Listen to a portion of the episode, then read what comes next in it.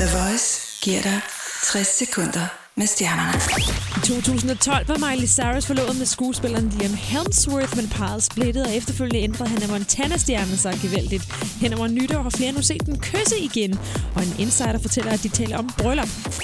Som jeg nævnte tidligere på ugen, går der nu rygter om, at Beyoncé er gravid, og nu rygter om, at hun har talt en del med Kim Kardashian for at få lidt info om det at være mor til en dreng. Men vi venter stadig på at få bekræftet, om Queen Bee venter barn nummer to eller ej.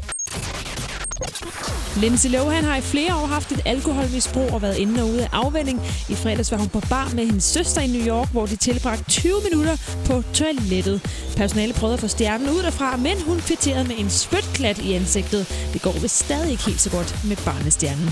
Det var 60 sekunder med stjernerne. Jeg hedder Simone Rosenborg.